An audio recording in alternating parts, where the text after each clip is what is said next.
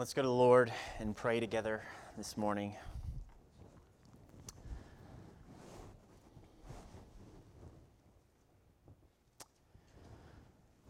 Father, thank you. We come and we come with hearts filled with thanks for. I know we can perhaps feel uh, the weight of this year, but we can come as well, coming thankful for the year that you have given to us. Thank you for another year. May we not forget that each year truly is a mercy. Since Genesis chapter 3, every second, every minute, every hour, every day, every month, every year is a mercy. And how quickly we can forget that or lose sight of it, lose sight of the God who is over all things, that with every day we live and breathe and we do all we do before the God who made us, and the God who made us, who sent his Son into the world to come and save us. That each year is a year, even as a, loudspeaker crying out to come to Christ while there is still yet time. For each year that passes is another year that we grow nearer to the return of our Lord. So each year is indeed a mercy. So help us not to take lightly, Lord, the time that you give us, whether it's 2020 or any other year or 2021. We don't know what is ahead, but we know that you're ahead. You're there and you are the sure refuge of our souls that we need not fear. So grow our joy in you, grow our love for you and for others.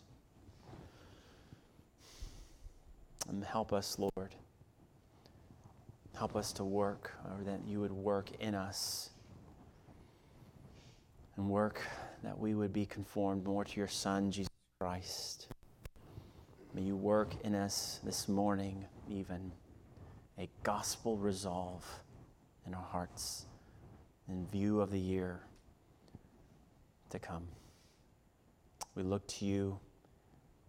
Give us grace and ears to hear now, we pray. In Jesus' name, amen. Well, if you would, go ahead and turn in your Bibles to the letter of the Philippians, or to the Philippians. And we'll be in Philippians chapter 1, verses 27 through 30. Well, it seems like as quickly as 2020 began, we are now drawing to the end of this year as well, to the end of 2020. Even though there was so much that happened this year, it just seems like this year went by very quickly as well. And now we're right on the cusp of entering into a new year as well. Now, it goes without saying that this, of course, was a hard year. It was a difficult year, I think, for every person here. Trying to figure out how in the world do we navigate something we've never navigated before. We've all had to walk through that and figure that out as families, even this last week, right, with Christmas. How do we celebrate Christmas? With our families, or can we, you know? So it has been a hard year. Yet, even so, as we do recognize that, and even as we do, looking forward to a new year, you know, we're uh, thinking about, you know, what we will resolve with the new year, what kind of resolutions we will make for 2021. And so I won't lie, you know, I I'm doing that too, you know, making resolutions and efforts there that I would like to, to aim at. So, unlike some who are perhaps weary of resolutions, I find that they are helpful, you know. They're even invigorating to aim at things perhaps that I need to become a little bit more focused on, you know. And, you know, the normal kind of resolutions we have, you know, get fit, you know, eat better, save more, you know, work on this or that project that you've been meeting to get to. Well, now you're going to get to it, you know, and so on as it goes. You know, maybe you make a reading list for the new year, you know, making that list, and, and on we go with our resolutions. But as we do this, and those are good and those are fine to make, you know, and, and even right to make. I, I know I'm making some of those this next year as well, you know, and, and it's fine to do that. But I think also we need to take uh, a step and a, a, go a little bit deeper with our resolutions as well. And I would even challenge you to do that this year. So consider someone from history, the pastor theologian Jonathan Edwards. And he made all of these various resolutions, and they weren't for like a new year that he made these resolutions. These were his kind of personal resolutions that he made for himself and aiming specifically at seeking to follow Christ in greater and greater ways. You know, and so let me just read a few of these here from him that he resolved back in the 18th century. And so he wrote, resolved never to do any manner of thing, whether in soul or body, less or more, but what tends to the glory of God, nor be, nor suffer it if I can avoid it. So, this direct and heartfelt aim, setting your, your face like flint to the glory of God. Amen. Think about that as a goal for the new year, a resolution. Here's another resolve to endeavor to obtain for myself as much happiness in the other world as I possibly can, with all the power, might, vigor, and vehemence, yea, violence I am capable of or can bring myself to exert in any way that can be thought of. Again, setting his face like flint and finding joy in God and his kingdom more than anything else in this world. Let me give you one more resolved never to speak evil of anyone, so that it shall tend to his dishonor, more or less, upon no account except for some real good. So, those are some resolutions from Jonathan Edwards, and I think they perhaps get us to even see perhaps how we can go a bit deeper with our own resolutions for the year to come. And I believe that we must go deeper in our resolutions, aiming at not just kind of those exercising and things like that, which are good. It's actually a form of godly stewardship, taking care of the body that God has given me, so we don't just divorce that from God. But aiming at real spiritual growth that isn't trivial, nor that won't challenge us to grow in ways that grow us and spur us on to love God and love others more. So, what kind of resolutions can you make like that? Those are some deeper, kind of sanctification, character level resolutions that we can make and we need to aim at, even. And I think we would do well to aim at in the new year as well. And so, in our passage, though, this morning, Paul, he exhorts us to some, what we'll see is some resolutions, some things that I think we should resolve to in light of the new year. So, what should compel us even across every sphere of our life? So, let's read here then, beginning in Philippians chapter 1, verse 27. May God honor the reading of his word. Amen.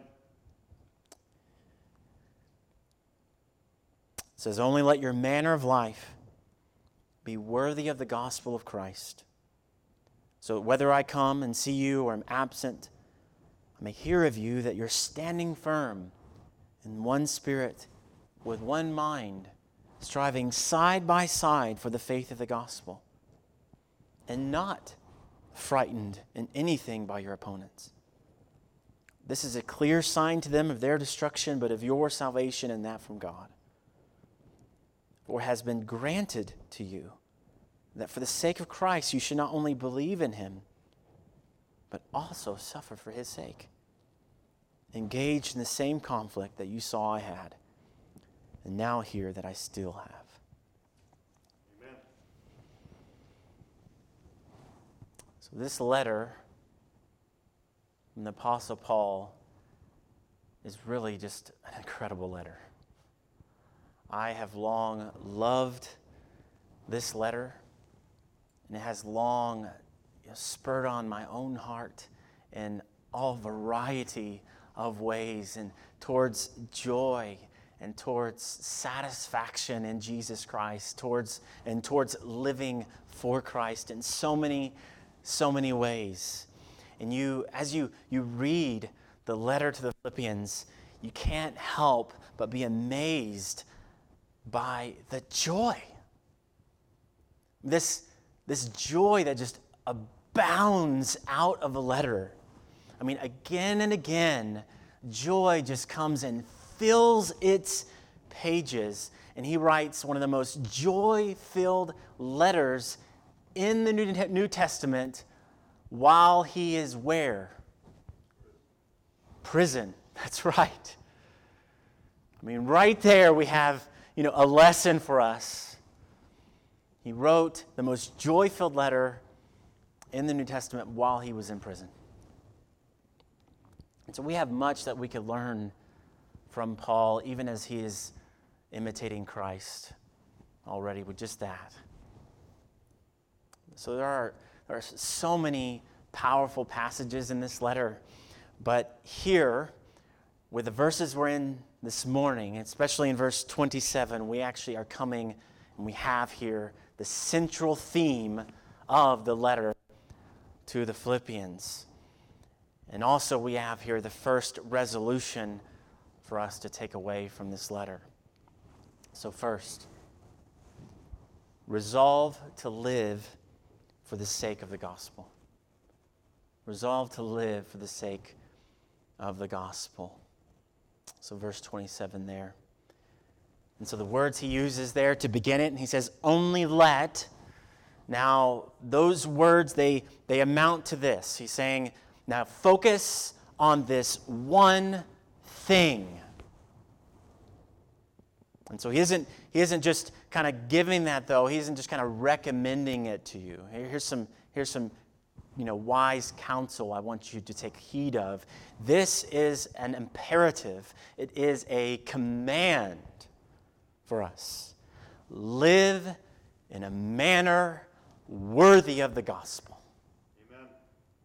Commanded for all of us here, right now, from God. Live in a manner, this one thing, live in a manner worthy of the gospel. Now, as you hear that, you may hear that word, worthy, and you might stumble a bit and find it a bit troubling, you know? I mean, really? Worthy? You know? I thought the gospel was something that was unearnable. You know, it, what are you talking about worthy? I mean, salvation through Christ, it comes apart from anything we do. Well, you would definitely be right in that. I mean, the gospel, it's only received by those who look to Christ by faith. They trust in Him and His complete work on the cross and His resurrection. So that is certainly true, but this is talking about a different sort of worthy here. So it's more like this. In view of such a gracious gospel, live in a manner fitting to that. In view of the gospel that you have received, in light of this gracious, merciful gospel, now go live. Amen. So it's, it's a seeing the preciousness, the glory, the grace, the magnificence, the mercy, the love, the greatness of such a salvation and such a gospel, and saying, that right there is worthy of all of my life. That's what he's saying. And that's what we're being called to. And this is a gospel that is worthy of your life. Amen. So, Paul, he sees, even as before these verses, so the context, he's already said this even, he sees that the essence of life or death is summed up in this Philippians 1 21. For to me to live is Christ, and to die is gain. So whether I'm living or whether I'm dying, it's all about Jesus. My life is all about Christ. And that is what he's setting for us as well, setting before us as well. That you, Christian, would be able to say the same thing whether I live or die, Christ. That's my life. May not be a pastor, may not be a missionary, may not be this or that, but I am living for Christ everywhere, anywhere, by His grace, by His power, by His Spirit, with Him as my refuge all the time. Now, the word here for manner of life, it's an interesting word. It's basically saying, live as a citizen. That's what it means, a citizen of the greater kingdom because you are a citizen of a greater kingdom.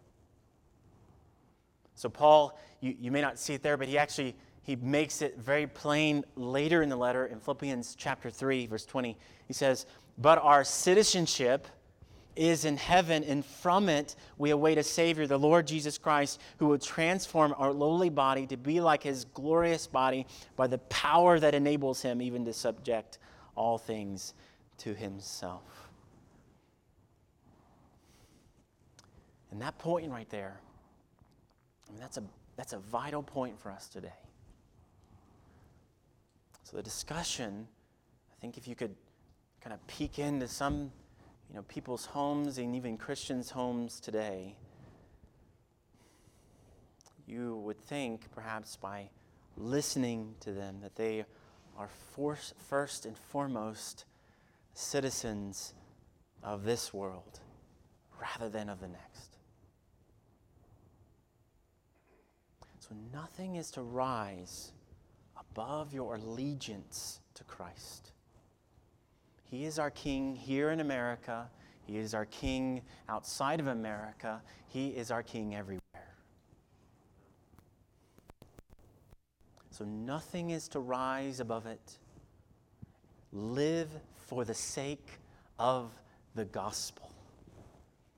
And so it is then that we can aim in seeking to live in a manner worthy of the gospel in two ways. And the first is to aim Godward aim Godward. So, one author famously wrote Nearly all the wisdom we possess, that is to say, true and sound wisdom, consists in tr- two parts the knowledge of God and the knowledge of ourselves. And just to, to add to that, Minister A.W. Tozer, he wisely said this as well. What comes into our minds when we think about God is the most important thing about us. And so we, we need to see the call to aim Godward. And even see that that is exactly the very reason that Jesus came into the world. To do what? To bring us to God which is exactly what Peter tells us in chapter 3:18 of 1 Peter. He says, "For Christ also suffered once for sins, the righteous for the unrighteous, that he might bring us to God, being put to death in the flesh, but made alive in the spirit." So you and I then we are to be aimed Godward. So that means that with all of who you are, know God, know who He is, know what He is about, know His character, learn from Him, commune with Him, and love Him, and all of that beginning with the gospel. So the, the gospel itself propels us Godward. It propels us onward to love what God loves and delight in what God delights in. So, as we draw near to 2021, how will you aim Godward? Thinking about resolutions, how will you aim Godward in your thoughts, in your plans? In your desires. And I just pause on that. Your desires, you can aim those Godward too. Your emotions can be aimed Godward. They're not just kind of out of control, you know, just go and follow them wherever they lead you. You can aim them like the psalmist. Godward. So, how are you going to aim yourself Godward in all things? So that's the first kind of aim under the first resolution. And then the second aim and how living in a manner worthy of the gospel and how it calls us to this second one then to aim at godliness. Aim at godliness. So it says, only let your manner of life be worthy of the gospel of Christ. So the gospel, it leads us right into the call to holiness the Spirit of God, He comes, not it, but He comes and dwells within you such that you don't, you don't go forward. You haven't went forward throughout this year. If you know Jesus Christ, you have not been walking in this world alone. You have not taken one step alone. The God of the universe, the Spirit of God, has been in you and is in you like tabernacle, temple, Jesus Christ, the glory of God among us, and now the Spirit of God in us. And so He is in us and with us. And He has been in us and with us this whole year, if you know Christ. And He is the Holy Spirit. So, what will He be doing in His saints, which are the what? The sanctified ones. He'll be making them holy. He'll be making them more like Jesus. So he makes his people holy. He makes Christ's church holy. So then you and I are to intentionally aim at and diligently pursue godliness. Not going to happen accidentally. We have to, we have to pursue it. Work, even in Philippians, work out your own salvation with fear and trembling, working hard with all your might. And then, for it is God who is working you to will and work for his good pleasure. So, Philippians, if you're wondering where I got that from, Philippians uh, 2.12 2.13. so you're to be intentional and aim at it, and it will require you to uh, rearrange your priorities. It will mean fighting for the priority of your communion with God. I guarantee you, throughout my life and throughout your life, there will be things that will continually try you and try to get you away from spending time with God. You're not going to ever come to a point unless you, and even if you do, if you moved off and like lived in a cave, there'd be something you'd be like, oh, look at that rock. That's interesting rock. You know, there'd be something that would distract you from, from that. So you're going to face that for the rest of your life. So you have to fight for your communion with God, otherwise, it will not happen. Fighting for the pursuit of godliness. I mean, how Satan will try so hard to dissuade you from the main things. But don't listen to him. Don't give in. Fight, resolve, pursue it all by the power of God within you. Amen. So, how then can we aim at these two things Godward, godliness? Well, the statement is true if you aim at nothing, you will hit it every time. So you aim at nothing and you'll hit nothing. So that means we need to, to take aim. And this is a perfect time to do it with these resolutions. So let's take proper aim. Let's press on along the road towards Godwardness and godliness. Even as the spiritual forces try to dissuade us and as various pressures of life may arise, keep along the path. Resolve to take up the Word of God and resolve, and I would think this is important, both of those, looking at both of those connected together as communing with God. So, Word of God and communing with God in prayer.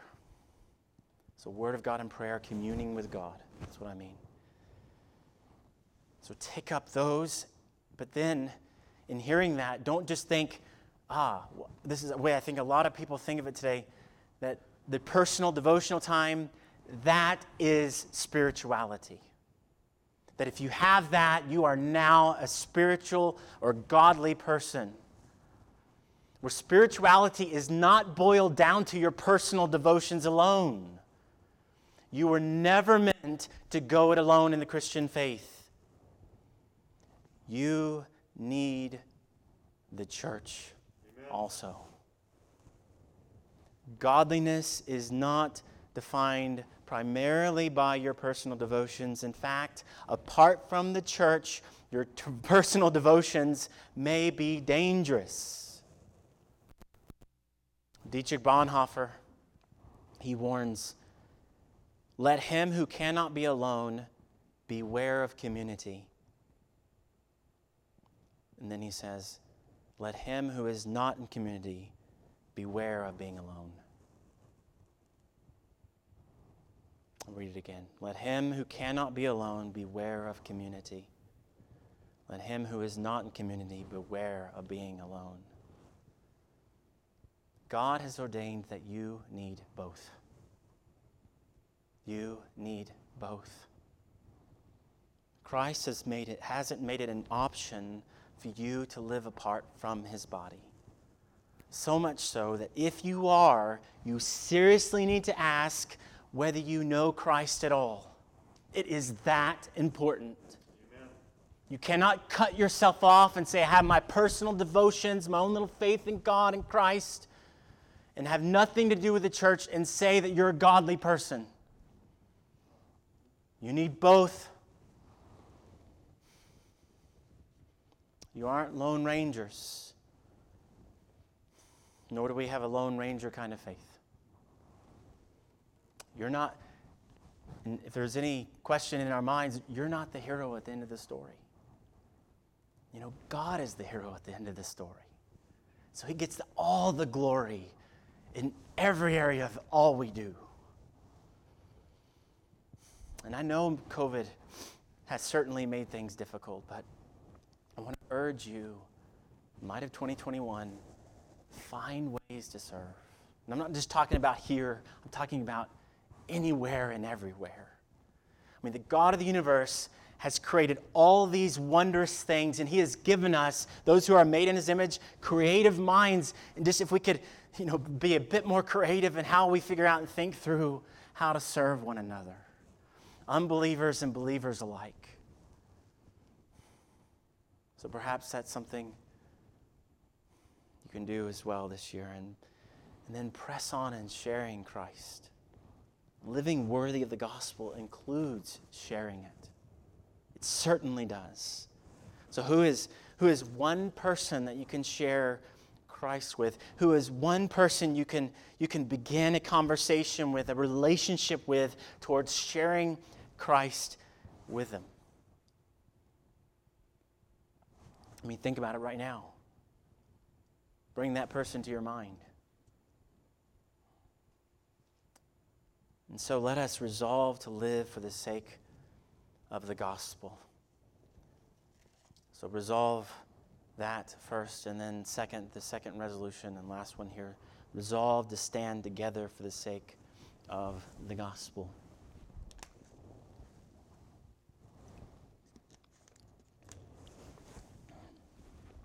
So resolve to stand together for the sake of the gospel. So, what follows here from verse 27a into 27b through 30, Paul, he further expounds upon what living in a manner worthy of the gospel looks like. You could even argue he does that throughout the rest of the letter. And so, this is a, a vital exhortation, exhortation for us today this call to stand together for the sake of the gospel. I mean, right now, wow, especially now, isolation, social distancing, not regular gathering, and everything else, the spiritual forces are doing everything they possibly can to keep us from standing together for the sake of the gospel. Just, just hear that. That's what they're trying to do. Don't, don't believe it. They're going to try it this year, and they'll continue to try it. I mean, the, the body of Christ is not functioning exactly the way it would normally, and so now take him alone and destroy him, isolate him, and take him out. Don't believe it, don't give in to it. Instead of that, Paul, he urges then that we strive side by side. Side by side. It says that we are to strive. That means to toil, to labor, to fight like warriors together in the midst of a battle. And that's kind of the imagery here going into a war, a fight. And we are to stand and we are to take this stand together. And every warrior, Every soldier matters. And when a soldier falls, who is to be there to help them? We are to come and run to their aid. Our fellow brother or sister in Christ, they have fallen. We're going to come and gather them up and continue the battle with them. As the bullets fly, especially in our day, we are to keep our eyes on Christ and on our cap- Christ, our captain and our king. And so I praise the Lord that I have seen that at Haven this year, really, again and again. Just rejoice in seeing that. I've seen you do just that to pick one another up. You know, when, you know, various members have been down, whether someone's been in need or tested positive for COVID, or us, you know. Megan was in the hospital for a week. You came to us and and helped us. You've done that again and again. And so may we continue to do that. May we press on even while the battle rages around us. May we not turn our weapons inward upon ourselves, but keep fighting the good fight of the faith with arms locked together. That's how it's to be. And so, Paul, he says that we are to do this with uh, in one spirit and with one mind. Now, here, he's not talking about uniformity, if you know what I mean. He's not talking about uniformity, he's talking about unity. And there's a difference. Uniformity means everyone has to look the same, has to dress the same, have to agree on everything, listen to the same music. You know, all is uniform, all is the same. And I think sometimes we can feel that, right? Like someone's different from me, and you get a little angst in you, like they don't agree with me on this, or, or they do this differently, you know, and you're just like, ah, well, just remember, not uniformity. you're not the standard. So that's not what we're called to. We're called to unity. We may not look the same, dress the same, agree on everything, listen to the same music, but we are united in and by Christ. Amen. And how freeing that is. It's okay to be for people to be different from you. Even more, in recognizing this, we're saying, I'm not the standard of Christianity the way I raise my children, or the way I did this, or the way I do school, or whatever it is. I'm not the standard, Jesus is the standard. God's word is, and we can be different, and that's good, and God glorifying, even healthy. within the body of Christ because you see these people who are then using their giftings freely in ways that you may not be like that in that gifting sort of way, but then they are. And God is glorified and honored in amazing ways. So, our striving isn't to be a uniformity sort of striving. We're not striving for that. It's not what God's calling us to be. It is a striving together, a united arm in arm for the sake of the gospel kind of striving. It's a kind of striving that even if your brother punches you in the face, you don't say, I'm out of here, brother. You say, Oh, brother, you hit me in the face. You know, and you go and you seek to make it right with that brother because you're fighting, you're striving together, even in those things. I love you so much. I'm not going to run away from you, brother, sister.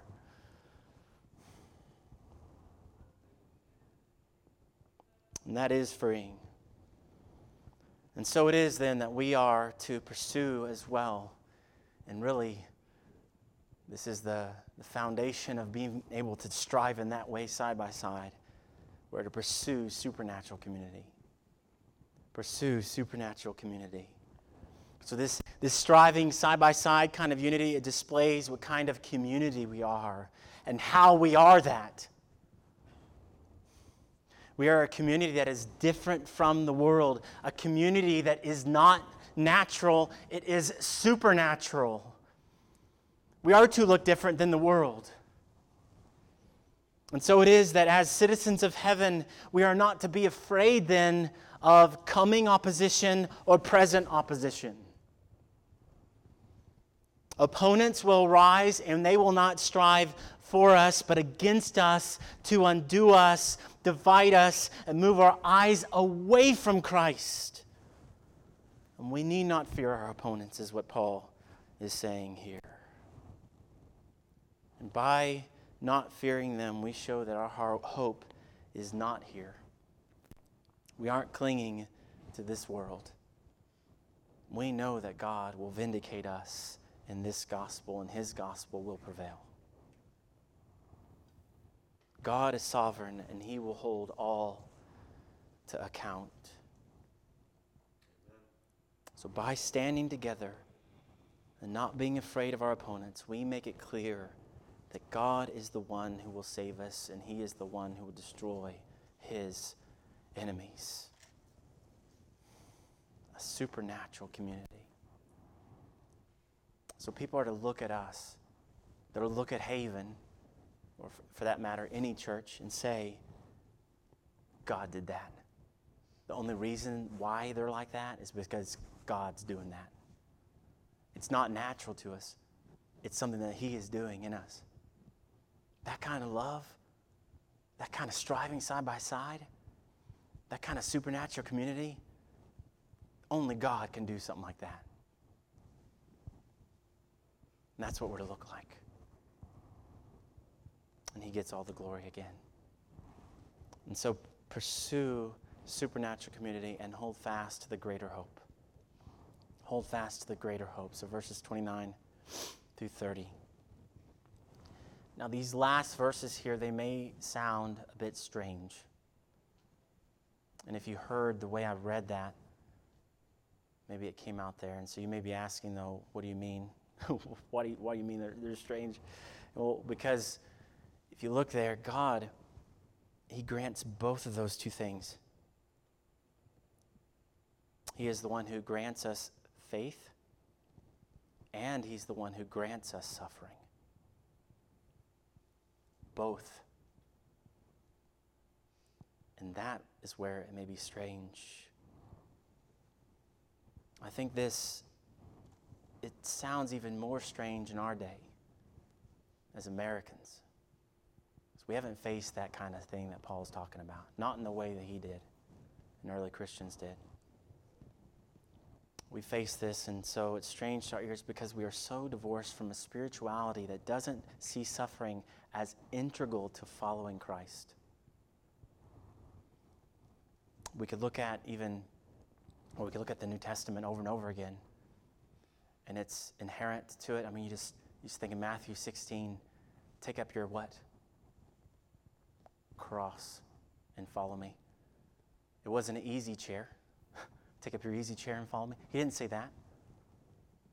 The very symbol of suffering itself and punishment is what you're to take up. Natural to the Christian faith. So we can look there, but we see it as well in the early Christians. We can look at them like Perpetua, this woman who went into the arena, forsaking all, even as a, a wealthy woman in her day in Carthage. And she goes into the arena and receives the sword for the sake of Christ. The soldier delays, seeing her and her faith and hum- humility, and she says, No. Finish it. She boldly gave her life for Christ because her spirituality was not some, like suffering was some foreign thing. It was part of following Jesus Christ.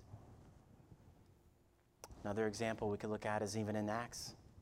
So after, after being beaten for preaching Christ, it says then of the apostles in Acts chapter 5, verses 41 through 42. Listen to this. And then they left the presence of the council, rejoicing that they were counted worthy to suffer dishonor for the name. And every day in the temple and from house to house, they did not cease teaching and preaching that Christ, that the Christ is Jesus. Amen. It was just, it was an, it was an expectation. You follow Christ, you're going to suffer. And so the God who mercifully granted you faith also grants you the suffering here for his glory. So suffering is part of following Christ. And it sure serves to actually show that you know Christ. So the word, and just to, to I know it sounds strange perhaps, but the word grant here, it means to give freely or graced. So God is saying to you in the midst of your suffering, see, I am here with you right there in the midst of your suffering. I have granted it. It isn't purposeless. Indeed, all who desire to live a godly life in Christ Jesus will be persecuted. And I can't tell you how encouraging that is. If you've ever been through the fire, that fiery trial that Peter talks about, that is immensely encouraging. Lord, you are in this, and I'm not going through this without your plan and your purposes being fulfilled for your glory.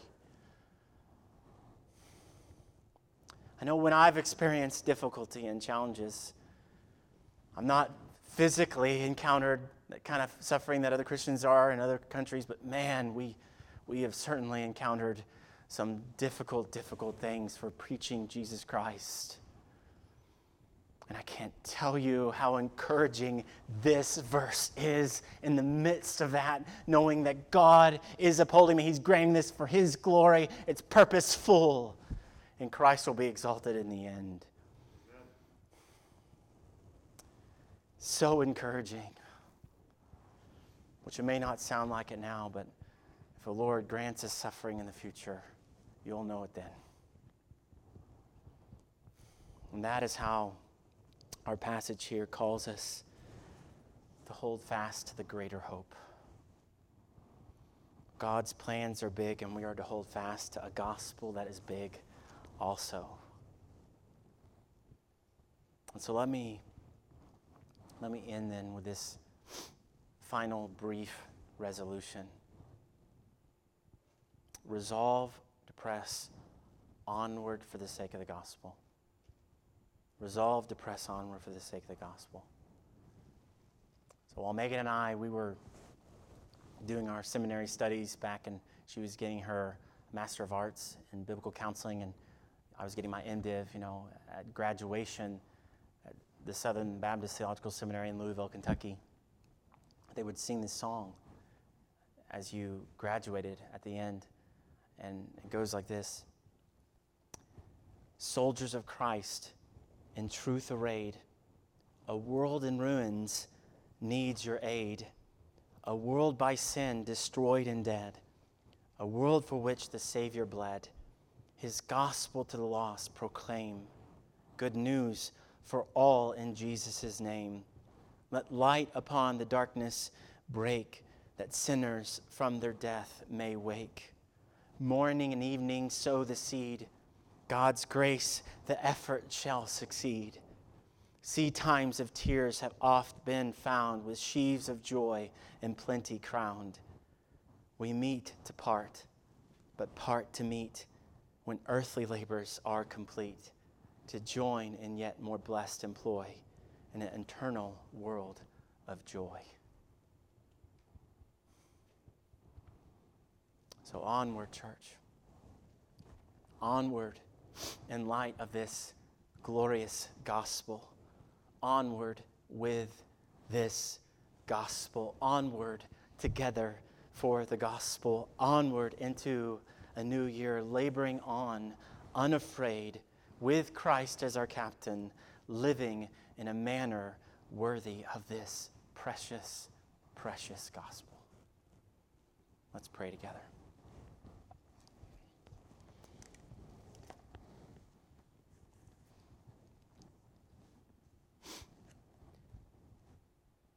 Father, as we just take in your word, as we consider all the things that we're being called to do here, that we even now consider what you're calling us to do in 2021, personally, in our families, and for the sake of your name. Just ask, Lord, that you would show us and convict us, or if it means conviction and repentance, may those here or online do that. If it means just taking up their faith and saying, I'm going to press on and aim at Godwardness, aim at godliness. I'm going to live in a manner worthy of the gospel. I'm going to re- make resolutions towards growing and being conformed to Christ this year make resolutions and striving or standing together for the sake of the gospel.